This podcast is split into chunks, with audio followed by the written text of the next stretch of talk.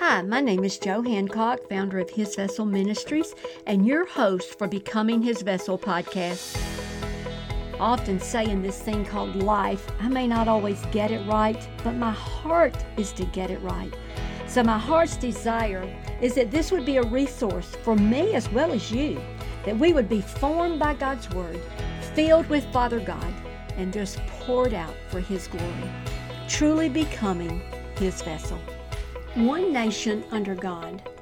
Are we really? In God we trust. Do we really? We only have to look as far as our actions today and our behaviors to answer these questions. And, why is it even important for us to take a few moments out of our day to talk about this? I mean, aren't these just words? Or really does it matter to your home and to my home. I submit to you that these words are critical. And I believe that if we lose these convictions in our nation, I believe we're done as a nation. Let me talk about this today because it is heavy on my heart, and I ask that you hear me out. When we as a republic, when we pledge allegiance to our flag, what do we say? That we are one nation under God. And, and, this is a law in our land. In 1954, it was enacted by Congress, and we recognize that we are a republic and that we are a nation, and the words under God was added to our pledge and added in this piece of legislation. And why? Why was it even an important matter at that time that Congress would dictate some of their time to take action on this to add the words under God to the Pledge of Allegiance. Well, at that time in our history, there was a scare, a threat of communism taking over and invading in our nation, and it would invade and overtake our liberty as people. And so our lawmakers and even our president at that time made a profound declaration that this nation, United States, was under God. Now, what does the word under mean? That seems to be a minor word, but it is very, very important in this matter. The word under means to get beneath, it means submission. Submission to what? Submission to God submission to God, that He would be our protector, He's our provider. We look to Him for our power, He's our divine caretaker, our guidance for our nation. And so we submit to God, and this nation gets under Him. Uh, under his ruleship. Now, that word submission today is almost like a dirty word. We don't like to use that because people haven't wanted to submit. People don't want to submit in the home. They don't want to submit in the school system. They don't want to submit in the government. And as a result, we've seen so much rebellion because isn't this what rebellion is? Is to go against authority. We don't want to submit to a ruleship or to authority. And this is what we're seeing today. I mean, the rebellion to submission is what is being played out in our nation today. And rebellion always starts in the heart. And then it moves to the home, and then it moves out into the community, and we see it being played out in our society. We first rebel against God and then we rebel against other people. Why? Because we want to be our own ruler, we want to be our own boss. And so people are fighting rebellion. They don't want to submit. And it's on all fronts today. And because I believe, because we have called rebellion normal, we've accepted it and we allow it. And so it rules us. Our rebellious nature begins to rule us. And and as I said, re- rebellion is ultimately against God. We've got to see this. In our nation motto in U.S., we say, "In God we trust." And, and in 1956, this as a motto was enacted by Congress. It became law that we declare in God. This is who we're going to trust. But the heart and the conviction of this motto dates back to our founding fathers, I believe. when they penned in the Declaration of Independence stating that our inalienable rights, rights that that are unable to be taken away from us, are endowed, what is that? Given to us by our Creator. Who is that? God. So there's an implication there. We trust in God. And so we as a nation, we declared when we established this motto as our nation, we declared that we are independent of man, independent of the king, and we are now dependent upon Father God. This is so critical that we understand this. Because as a nation, what? As a group of people that are going to live in this territory, that we determined that we're not going to be dependent upon the king, but we're going to be independent of that king, but at the same time, we were going to be dependent upon a sovereign God.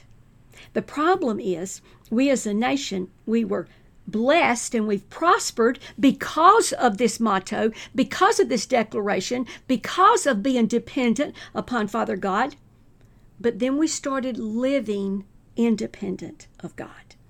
And now we're in a fight. We're in a fight for which God this nation is going to be under. Who are we going to submit to? And this, I propose to you, is the real fight going on in our country today. So don't be blinded. Don't be deceived as what's really happening out there in our country and in the streets. Look past the smoke screens. Get an aerial view, a supernatural, a spiritual view of what is really happening. And you must decide which side of this fight that you're on. And when you decide, then stand. But one caution be sure that you have a foundation to stand on. Because without a firm foundation going forward, you will sink and you will fall into the hands of the oppressor, the adversary. You see, I've thought about this, seeing what really is going on and the, the, the, the, supernatural fight that we are in, I, I, really see three groups of people right now in our nation. Uh, the first group, there are those who know this. You know all that I've just said. You're convicted by it and you're fighting. You're standing for the truth of it. You get it. You understand why this is important. It's not just words. And you're using the Bible because you have a biblical view of life. You're using the Bible, the truth to stand on. It's your foundation and it supports your conviction. Because the word says, and you know this, that you shall have no other gods before God. This is what God said in Exodus 23 You shall have no other gods before me. And that was a mandate, that was a commandment. And it was from then into eternity. And then it was reaffirmed in Mark 12 30 that we are to love the Lord our God with all our heart, all our soul, and all our strength. That word all there means you have no room to serve any other God. No other gods will have rule over you and you're going to serve, come under the Lord God Almighty. There's a second group of people I see. There are those who you know this and it's good. It's good information. It's good to know. But it doesn't really matter if you fight for it or not. It's not a big deal. Life is going to go on. It's not an important issue in the survival for you or the survival of our nation. Everything's okay at my house. I'm making it. I'll just work a little harder if I need to. Or I'll just take care of the things right around me and it's going to be all right. So you're not in the fight. You just let people do what they want to do, as long as they don't come to your house and bother you. Then there's a third group, and this is the dangerous group.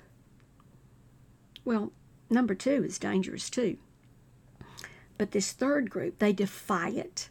They defy that we are one nation under God. They defy the fact that we trust in God, that we as a nation have attached ourselves to the Father God, the creator of this universe.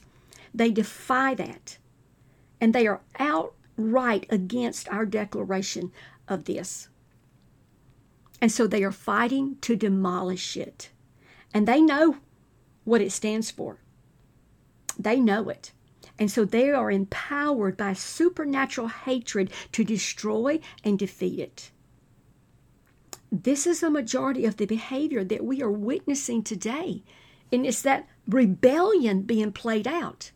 Rebellion, not just for some simple rights, rebellion against the God that we have decreed and declared and that we have ruling over us as a nation. And they don't want us as a nation to trust in the one true God, the one who created us. And this world, because they want to destroy the belief in God and they want to replace God with other gods to rule over us as a nation. That is their objective, that is their goal, and they are pressing forward with it. We have to remember we become under the rule of another God. That means we submit to that God. So I want you to pause for a moment and think about which group you fit into. And just think about it. Think about where you are. And not just head knowledge, but think about the way you are living it out. I would say the majority of the people listening to this podcast, you're either in group one or group two. Because I tell you, the people that hate our God, they usually are not drawn to podcasts of this nature. Here's the problem I see with us moving forward to win this battle that we're in. See, we for so long, we've had the favor and the blessings of God on us as a nation that we've been presumptuous somewhat. And we failed to recognize why we as a nation have done so well, why we've prospered, and why we've been so protected. And it's because of our declaration of God, and it's because of our association with God. But at the same time, for so long, we have lived independent of God rather than dependent upon Him. We've not been a nation who operates under His providential care, truly looking to Him as our provider, as our protector. And it's really just been some words. And how can I say this? Because again, we look to our behaviors. We, we can look at our morals today. We can look at our relationship with ungodliness today and recognize where we really are in our independence from Father God. See, God created us to be in relationship with Him. And then out of this relationship with Him, would flow the blessings of God. That as we obey God and we obey His commandments, as we associate with Him as our God over us, He then blesses us. And we have seen that for so long in our nation. But slowly over time, we've chosen other gods. And you know what? God is allowing us to choose. Why? He's a gentleman. He doesn't force anything on us, He gives us that choice. And right now, I believe that God has given us a glimpse of what life is like when we don't need Him, when we live independent of Him, when we don't trust Him, when we've not leaned on Him and attach ourselves to Him and hold on for Him really being our protector and our guide and our provider. People, I want you to listen in right here. Lean in and listen very carefully because this is coming right from my heart. Here is where the enemy is focused. He is focused to make government our God over this nation. That we would get under the ruleship and surrender to the government as our protection, our provider, as our power over us. So, you know what? There's a battle for who is going to rule God or godlessness. See, I beseech you to go back to truth. And what is truth? The truth is, we look to the Bible because it is our authority, and there is one true God and that we were created by Him and that we were created for Him. Regardless of what we choose, He is sovereign, but we get to choose who is going to rule over us. And America is at the deciding point. Will God be the God in whom we trust and that we get under and allow Him to be over us, to care for us, that out of our obedience and our association with Him, that He blesses us, continues to bless us and have favor on us as a nation. See, the key here is the rule. Who's going to rule? Now is the time to wake up to the rule issue. We got to know truth. We got to declare truth over our home. Say, this day, as for me and my house, we will serve the Lord. And then you fight for truth, giving no territory to the enemy, knowing that if you do, we all suffer. Let's join right now, home to home to home to home, to win this battle. And say, one nation under God. And in that God is who we trust. And go fight for it. Thank you for listening to the Becoming His Vessel podcast. If you'd like to receive more resources that would help guide you in becoming His vessel, I invite you to visit our website at www.hisvessel.org. If you'd like to connect with me directly, I would love to hear from you. You can reach me by calling 334 356 4478. And my prayer is that you would seek to love God with all of your heart, all of your soul, and all of your strength as you seek to become His vessel.